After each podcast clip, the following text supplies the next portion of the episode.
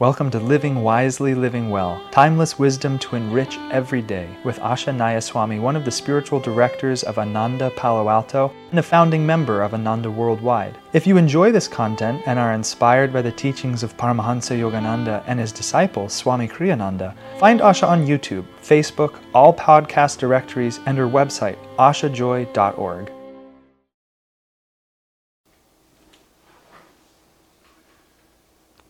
Living Wisely, Living Well, April twenty-third.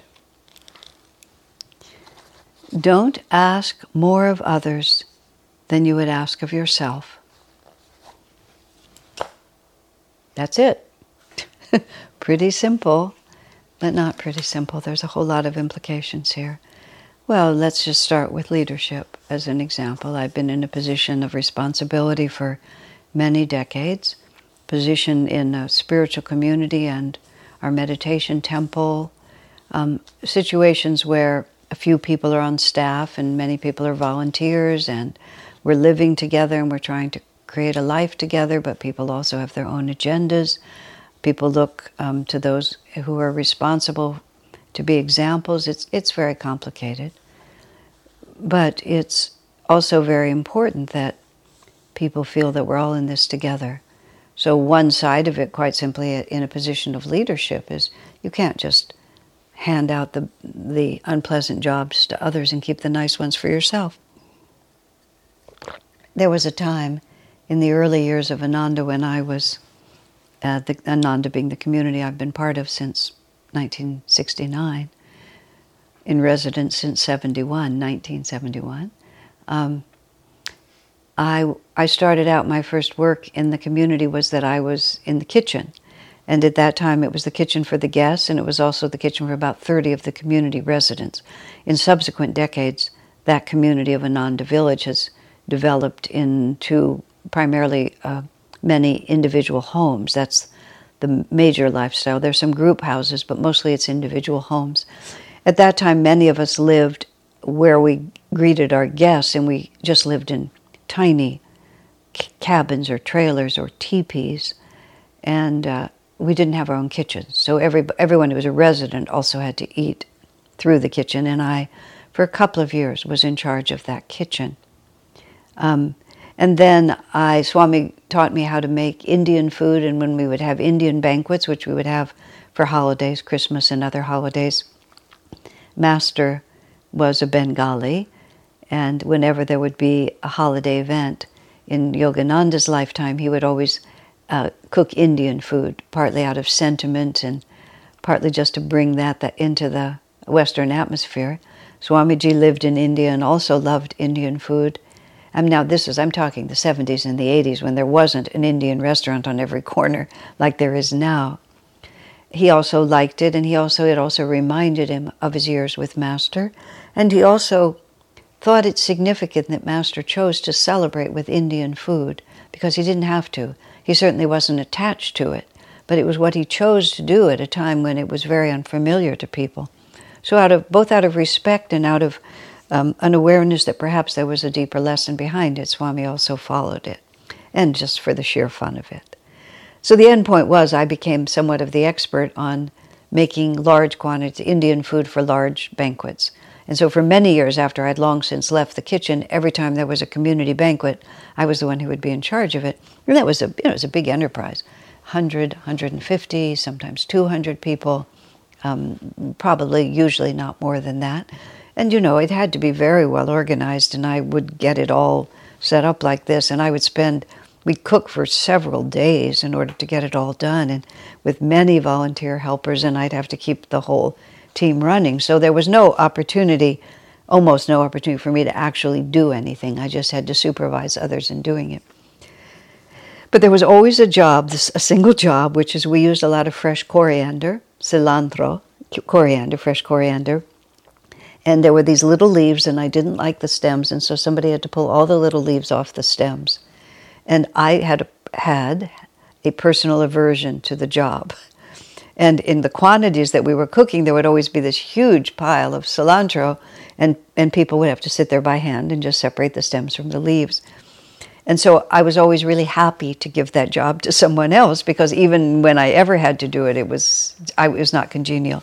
I, I have too little, I guess the word is Virgo, in my chart to really enjoy a minute job like that. I remember having to work once when we were p- putting out The Path, when we were publishing The Path, which is before the computer system, in order to do this kind of work. And we had negatives, and then at the very end you had to put these big negatives for each page onto the light table, and there would be tiny scratches, and you would have to use this like this five hair brush to paint over all of those little. And some of the people, they just loved. They'd spend hours doing it. I actually wanted to help them. I helped them, maybe it was about two and a half minutes. Maybe I lasted that long. I was out of my mind. I just, I virtually ran screaming from the room, you know, just give me anything to do except this. So I had this, you know, every time I'd see that big pile of cilantro, I was so happy not to have to do it. But even just to balance the magnetism, as years would pass, and then I stopped being in charge, but I would often go in to help. I would volunteer to take the little leaves off the cilantro because I felt, I mean, of course it was long past, but magnetically, I had been very glad to dump an, what I thought an unpleasant job on someone else. And I did it consciously and I did it gleefully, but it was a, a, a distortion in the field. And it was not right for me, because I shouldn't see other people as a way to help me escape the things I don't want to face. Now, it's trivial, in really, in the great scheme of things. I really don't think that anybody's salvation depends on whether or not they like taking cilantro off of stems, cilantro leaves off of stems. But it wasn't trivial for me, because it was my, would you call it lack of respect for others, my lack of unity for others, my magnetism as a friend, my magnetism as a person in a position of responsibility. All of these questions actually matter, because, you know, Ananda is a very interesting place as a community, and we are not at all, it's, it's, it's an interesting blend, because we are an ashram based on the principle of discipleship. So this is a very um, progressive spiritual path. What that means is that, you know, at the apex, you have a God-realized master, and then scattered out behind him, you have all the disciples and devotees, all, all of whom are striving, as Jesus put it, Jesus put it, to be therefore perfect, even as our God in heaven is perfect, and that is our ultimate destiny. And and it's a so um, spiritual spiritual understanding is a gradual awakening. So it stands to reason that there will be some people who, who will have a greater degree of awareness than others. It, it, our spiritual path is not the day of rapture when the elect are chosen and the damned are left behind, which I actually understand is a theology in some churches. A woman told me who grew up in a church like that, every day when she would come home from school, she would be frightened that when she got home, her house would be empty because the day of rapture had come and her parents were taken and she was left behind. Oh my gosh, what a horrible thing to grow up with. But our path is not like that. Our path is, over many incarnations, we grow this way. So there are those to whom we we should pay appropriate attention, because they have naturally attained a certain level of wisdom. Now, let me just think where I was trying to go with that. Let me think for a minute with that. Oh, yes. But that kind of understanding can lead to, can lead to a very institutional kind of authority. And, you know, the Catholic Church, for example, and other more rigid kind of entities, you know, spiritual advancement in spirituality is the same as position within the institution. And uh, obedience, not even respect, but obedience must be given to positions in the institution, because by definition, if they have that position, they're more advanced and you should listen to them. Ananda has never been set up that way. Swami Kriyananda was very wary of that kind of institutionalized, externally declared um, measure of spirituality. So we endeavor to respect one another, and we do. We endeavor to cooperate with one another, and we do. But Ananda is established on the basis of those who are willing to take responsibility and act on that willingness, and those who have magnetism because of the way they carry out their responsibilities and because of who they are spiritually. And, and usually, those people may also have a position of responsibility, but not always. And sometimes, but not, not often, but sometimes, people in positions of responsibility haven't yet developed the magnetism to inspire confidence, support, and cooperation from others. But fortunately, Ananda does not enforce anything externally. It runs entirely on the basis of true magnetism. I say this because this is very important, because this is the way of the future. The way of the future is not form. Kali Yuga is form, which is, if you're the president, everybody has to do what you say. If you're the vice president, everybody has to do what you say. If you're one step ahead on the on the measurement of the external scale, then everybody below you has to pay attention. And nobody cares about the truth of it, whether the man in charge is an idiot or a knave or a scoundrel. If it's his position, we all have to go along.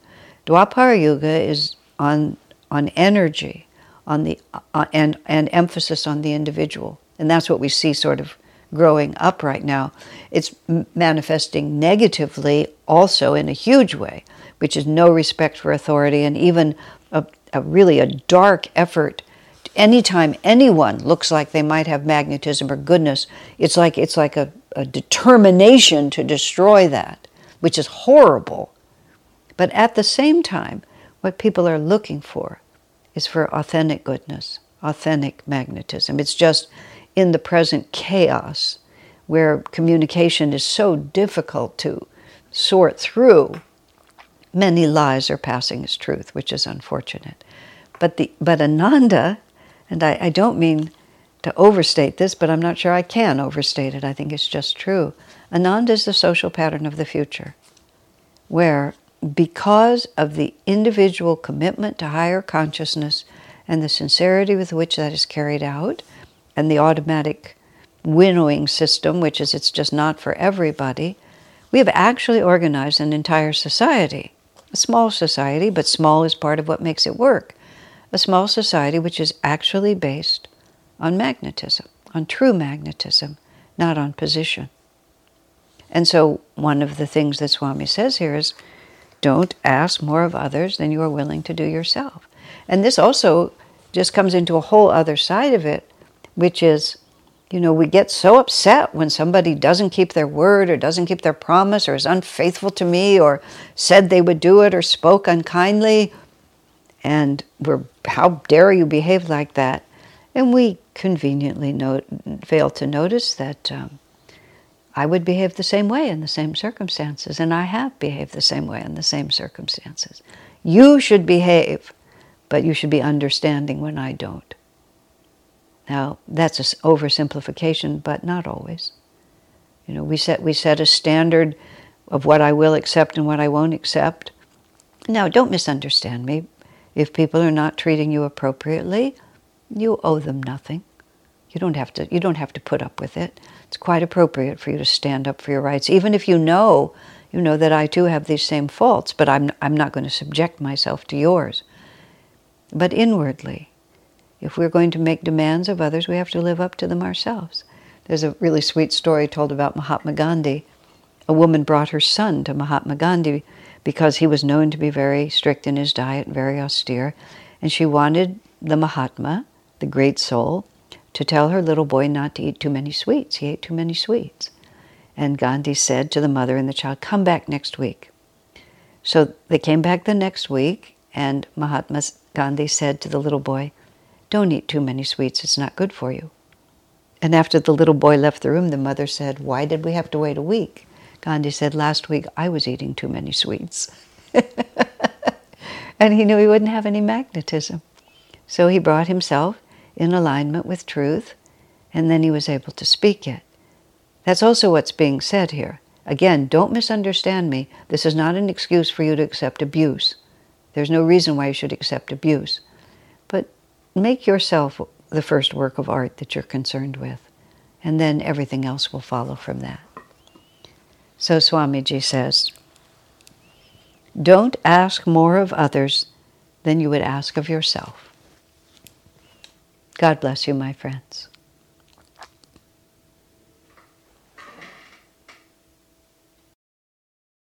Our work is made possible by inspired listeners, so if you feel to support Asha, you can make a one-time donation or, for unique members-only content, subscribe through Patreon. Blessings and thank you.